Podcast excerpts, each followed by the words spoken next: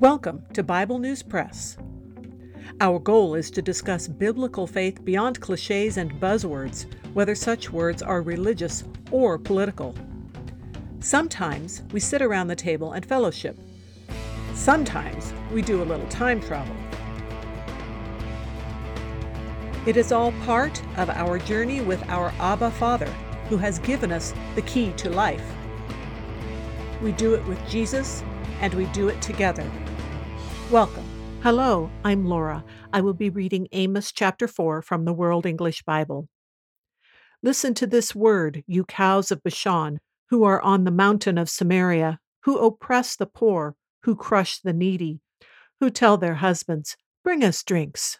The Lord Yahweh has sworn by his holiness that, behold, the days shall come on you that they will take you away with hooks, and the last of you with fish hooks you will go out at the breaks in the wall, every one straight before her, and you will cast yourselves into Harmon, says Yahweh. Go to Bethel and sin, to Gilgal and sin more. Bring your sacrifices every morning, your tithes every three days. Offer a sacrifice of thanksgiving of that which is leavened, and proclaim free will offerings and brag about them. For this pleases you, you children of Israel, says the Lord Yahweh. I also have given you cleanness of teeth in all your cities, and lack of bread in every town. Yet you haven't returned to me, says Yahweh. I also have withheld the rain from you when there was yet three months to the harvest. And I caused it to rain on one city, and caused it not to rain on another city. One place was rained on, and the piece where it didn't rain withered. So two or three cities staggered to one city to drink water and were not satisfied. Yet you haven't returned to me, says Yahweh. I struck you with blight and mildew many times in your gardens and your vineyards, and the swarming locusts have devoured your fig trees and your olive trees. Yet you haven't returned to me, says Yahweh. I sent plagues among you, like I did Egypt. I have slain your young men with the sword, and have carried away your horses, and I filled your nostrils with the stench of your camp. Yet you haven't returned to me, says Yahweh. I have overthrown some of you, as when God overthrew Sodom and Gomorrah, and you were like a burning stick plucked out of the fire. Yet you haven't returned to me, says Yahweh. Therefore, thus I will do to you, Israel. Because I will do this to you, prepare to meet your God, Israel. For behold, he who forms the mountains and creates the wind and declares to man what is his thought, who makes the morning darkness and treads on the high places of the earth. Yahweh, the God of armies, is his name. That is the end of chapter 4. I don't know about you, but when I was growing up, if you called someone a cow, it was the worst kind of insult. In this case, I think it's more of an insult to the cows. Yahweh here is directly addressing the corrupt women of Israel. Samaria is the capital city of the northern kingdom, so this does pinpoint the northern kingdom. But again, towards verse 12, we will see that this word is also for all Israel. These women are demanding things of their husbands. There's obviously nothing wrong with requesting a drink, but this is both demanded and because of their willingness to crush anyone to get what they want. This would have been about a hundred years after Jezebel's death, which they apparently haven't learned from. The reference to the cows of Bashan is made more clear by remembering that Bashan is a place. If you look up Numbers chapters 21 and 32, and also Deuteronomy chapters 1 and chapter 3 and chapter 29, as well as Joshua 9, 12, and 13, you will be able to review how Og, the king of Bashan, who was a giant, was defeated and the land was given to the half tribe of Manasseh and Reuben, as it mentions in Joshua 17 and Joshua 20. Then in Deuteronomy chapter 32, it mentions the rams of a breed of Bashan as being part of the blessing for Israel. Bashan is also mentioned several times in the Psalms, both in historical references as regards its location and the defeat of Og, and also in Psalm 22 and 68 as poetic descriptions of strength and bounty. Both Isaiah and Ezekiel mention the oaks of Bashan. In Isaiah chapter 2, verse 13, this is a metaphor for pride.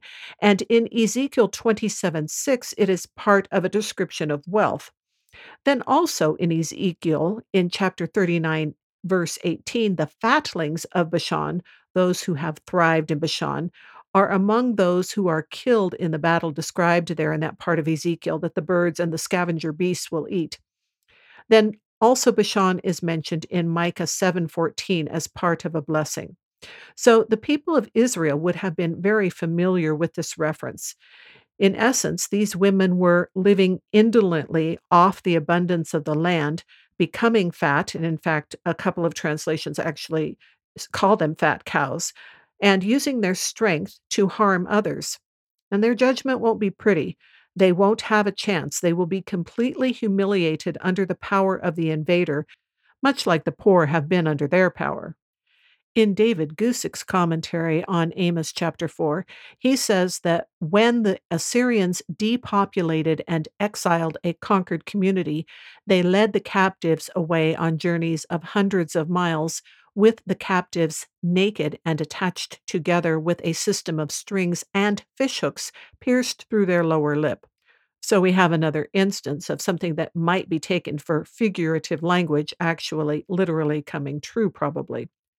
When it talks about the breaks in the wall, this would mean that the city is completely overrun and is similar to what we hear about happening in 2 Kings chapter 25 verse 4 with Zedekiah when Judah is overrun.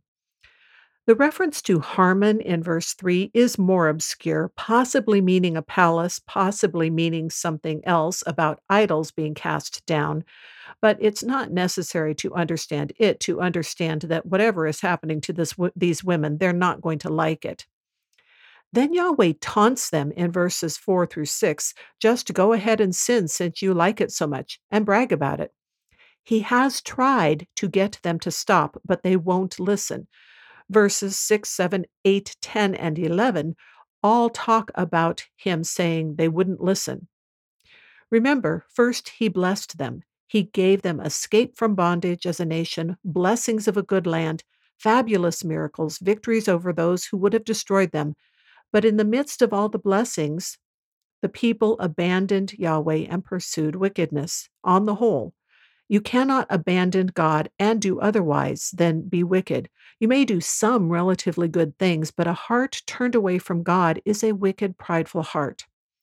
So he chastised them to invite and remind them to return to his goodness, but they would not.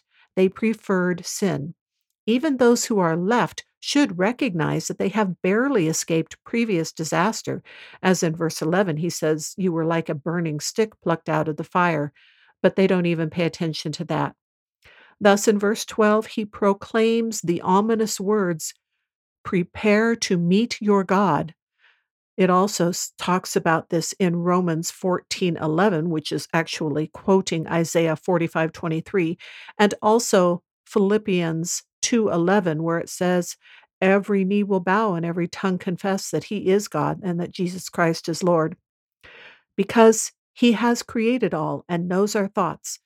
There is no avoiding our creator. We will either face his justice or we can accept his salvation. That's all for today. Thanks for listening. That is the Bible News Press segment for today, but not the end of our journey.